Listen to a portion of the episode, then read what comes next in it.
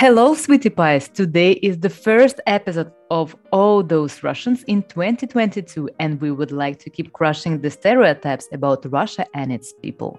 Or at least try to say something in our defense.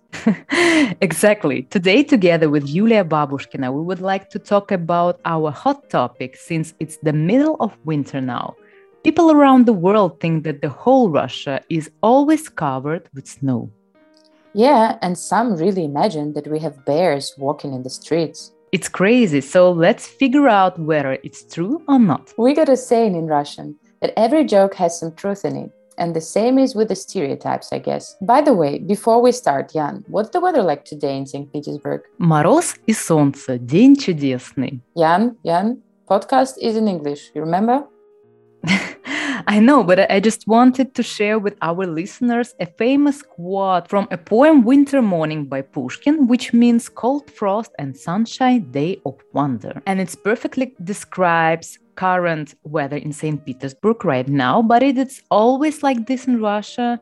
Is it true that there a chance to go out for groceries and get frozen halfway to the shop? Let's discuss today what is the real weather in Russia and how you would need to survive here once you plan to visit Russia. Of course, people pay more attention to some extremes and like developing those topics. That's why in so many movies you can see scenes from Russia, usually either from the Red Square in Moscow or somewhere in the middle of Siberia covered with complete snow. Most of those filmed places even don't exist or were actually filmed not in Russia. The reasons for that, of course, can make sense because Russia still has the coldest winters in the world, and around 65% of its territory is covered with permafrost. For example, the Siberian town of Oymyakon had reached the temperature as low as minus 71 degrees Celsius, which is a minus 96 Fahrenheit. At such temperatures, the cold can crack steel and cause tires to explode. When you exhale, your breath freezes into crystals that fall to the ground and make a noise that Siberians call the whispering of the stars. Oh, what a beautiful saying, really even romantic. Almost as poetic as the winter morning by Pushkin, which you mentioned earlier. Though, to be honest, I can't imagine such temperature. I remember in St. Petersburg once in my life there was almost minus 30 Celsius, which is around minus 20 Fahrenheit. And we were really looking forward to reaching it, as then we didn't have to go to school. But minus stayed at the level of 28 degrees below zero, and we still had to go to the classes. oh my god, I remember it. It was twice more terrible from the feeling that it was super cold, but still not so cold to be allowed to stay at home. However, you know, last winter I myself decided to travel to Baikal Lake in southern Siberia, which has the largest surface area of any freshwater lake in Asia, and it is the oldest and the deepest lake in the world. There it was minus 40 Celsius, which is the same in Fahrenheit, actually. So, in order to enjoy the trip and the wonderful beauty of the area, we had to wear three sets of thermal underwear. Keep a thermos with tea or a flask with something stronger and move a lot. Oh, damn it, Baikal is a real dream. I've seen your photos and stories on Instagram and really envied you so much. Those little shot glasses made of ice, that's so cute and creative. You've noticed the most important, of course. No, but for real, Baikal is really worth this long, expensive flight and wearing those many layers of clothes.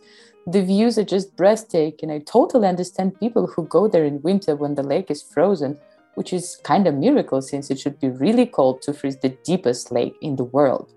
But what is still for me super crazy is Epiphany Dunk when people dive into the ice hole. I don't want to sound disrespectful to religion or anything, but that has actually nothing to do with religion, right?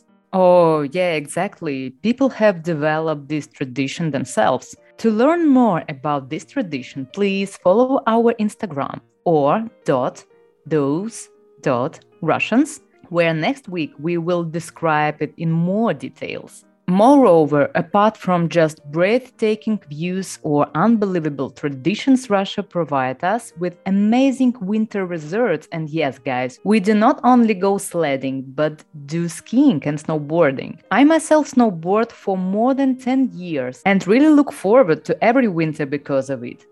What about you, Yulia? Do you do any winter sports? Well, to be honest, I'm really clumsy, and that's why I'm scared of snowboarding or mountain skiing. Plus, my parents do not do those sports either, so nobody taught me as a kid. And when I grew up, I kind of didn't have a passion for it. However, my parents usually go cross country skiing as they live in the countryside and have huge fields and forests around. Oh, yeah, in our part of Russia, cross country skiing is for sure more popular due to the terrain. Exactly, but I usually prefer ice skating during the winter. And guys, I know it's world famous to go ice skating in Central Park in New York, but trust me, if you visit St. Petersburg in winter and go to the New Holland Island or Port Sevkabel, you will for sure feel the same type of magic. Both of those places combine on their territories cafes, bars, shops, and during the winter also amazing ice rinks.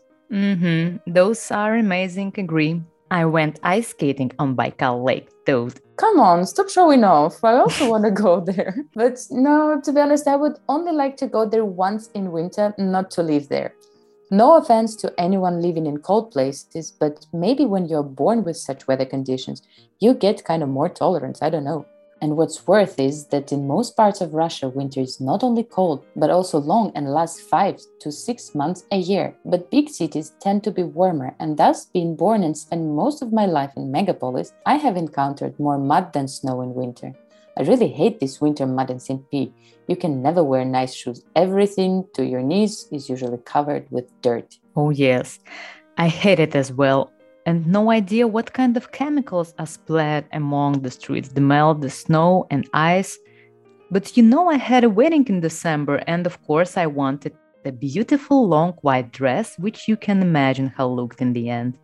Oh, yeah. But first of all, my congratulations. Thank you. And, and, secondly, I really can feel you paying for the dress and totally sorry for it. Me too. I brought it to the dry cleaning and they said they couldn't promise to bring its initial look back as nobody knows which types of chemicals it had on it.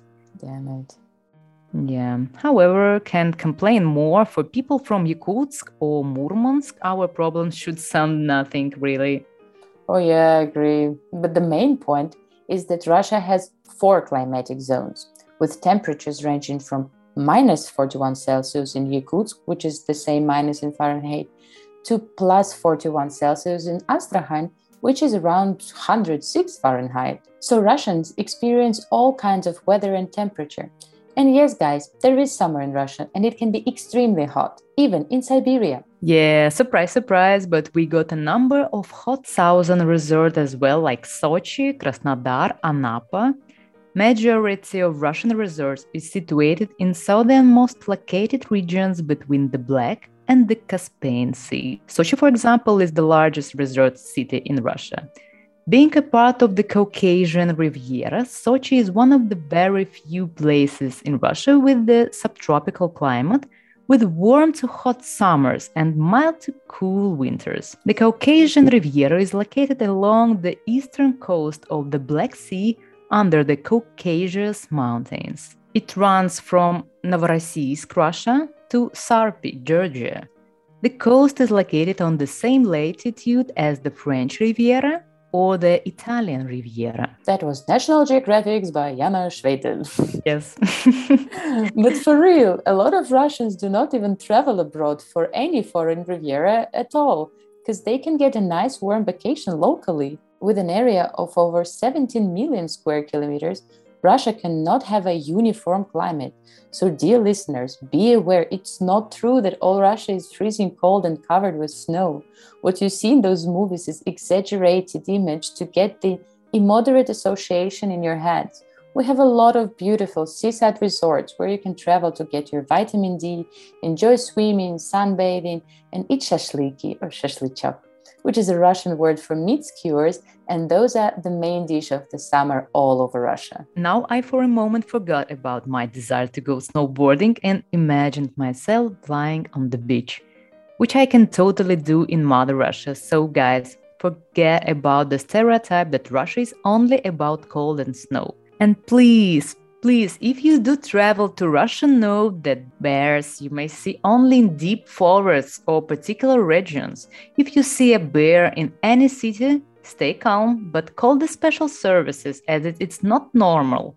Or ask for a head doctor, because such cases are nonsense. 100%. My parents live in the countryside, as I said, close to the forest, and I still have never ever seen a bear in the wild nature. Maybe a fox, as per maximum. The only private story with the bear that I got is about my grandfather, who was a forester in Russian Lisnichi and really lived in the backwoods with no modern appliances, so most of the food he really hunted himself, not just ordered in delivery services, which can bring you whatever you want in 15 minutes.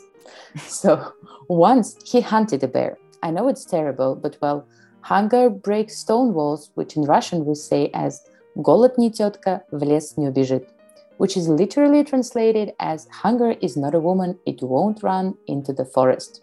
Oh my god, and are you serious about your grandfather? Oh, those tough Russians.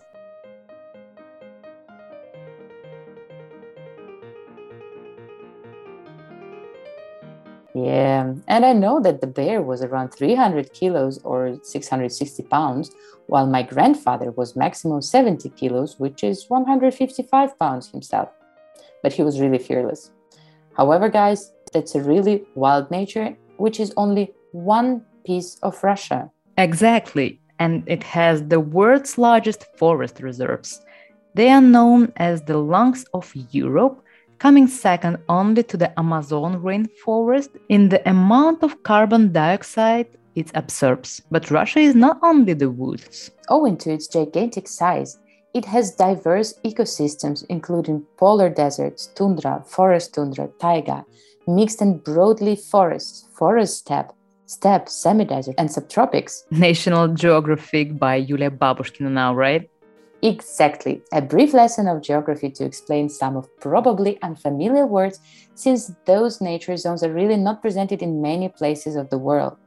So, tundra is a type of a natural zone where the tree growth is hindered by low temperatures and short growing seasons. Taiga is a snow forest. It is a natural zone characterized by coniferous forests. And steppe is an ecoregion characterized by grassland plains without trees, apart from those near rivers and lakes. God saves Wikipedia. Yulia, but come on. Is speaking frankly, how much of your life have you spent in the famous Russian nature have you really explored many of the mentioned ecosystems? Well, there are a lot of natural places in Russia where I would really like to go because they're amazing. But to be honest, I'm a big city girl and I mainly prefer the city leisures, which we have a lot here. So I think that most of people actually travel on purpose to those wilder places to switch from their city life full of hustle and to get some peace. Or, on the contrary, get some adventure. Exactly. Russia is not only about the wild nature. We got 15 cities with more than 1 million inhabitants and high developed infrastructure. Those are not only St. Petersburg and Moscow, there are also Novosibirsk, Yekaterinburg, Samara, Kazan, and many more, all located in absolutely different parts of our huge country. Moreover, we got 30 UNESCO World Heritage Sites, 19 of which are cultural, including the churches, monuments, and even some city parts. Going deeper into culture, in Russia there are almost 700 theaters of different kinds, not only Mariinsky and Bolshoi theaters, although those play for sure an important role in worldwide culture. And you will also never run out of the museums to visit in Russia, as we have around 2,500 museums, including the biggest museum in the world, the Hermitage. Here we are both lucky and spoiled because after Hermitage, you really don't get much impressed anywhere else. Yeah, yeah, that's the two sides of the coin.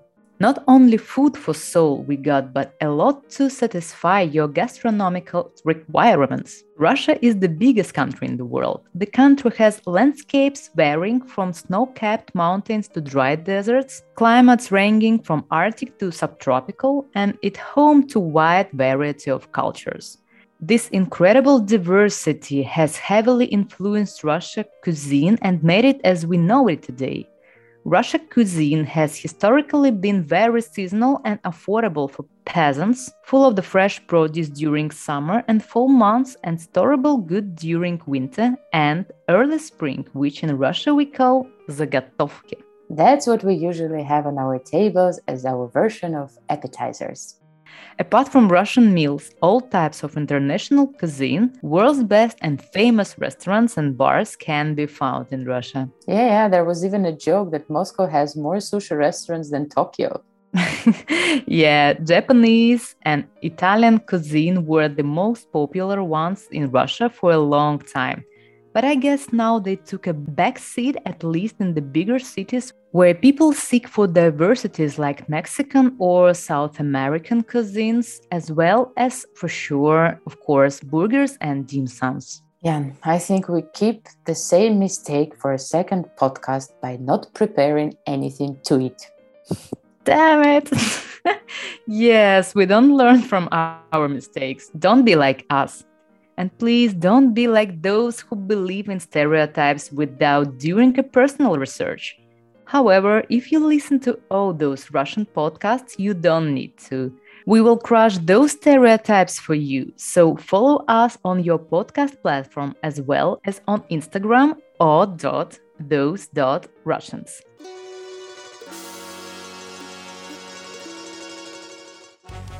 And now, as always, as the icing on top of the cake, we have the brief vocabulary for you. Yulia, are you ready? Yep. So let's go. Лесничий. Forester. Шашлыки or шашлычок. Meat skewers. Заготовки. Storable goods. Apart from the new words, we also had a new idiom in Russian. Голод не тетка, в лес не убежит. Synonym to hunger breaks stone walls. And to finish our today episode, we would like to read you a very nice translation of the first part of the winter morning poem by Pushkin, which we mentioned in the very beginning of today podcasts. Called Frost and Sunshine, Day of Wonder. But you, my friend, are still in slumber. Wake up, my beauty. Time belies. Your dormant eyes, I beg you, broaden toward the northerly aurora as though a northern star arise. Bravo! Thank you so much. Thank you so much. My pleasure. Yeah. Pushkin is in our hearts. All right, guys, take care. Don't forget to subscribe to our podcast, write a review, and share your thoughts. Also, tell your friends about this podcast so that they can bring a little bit of Russia into their lives.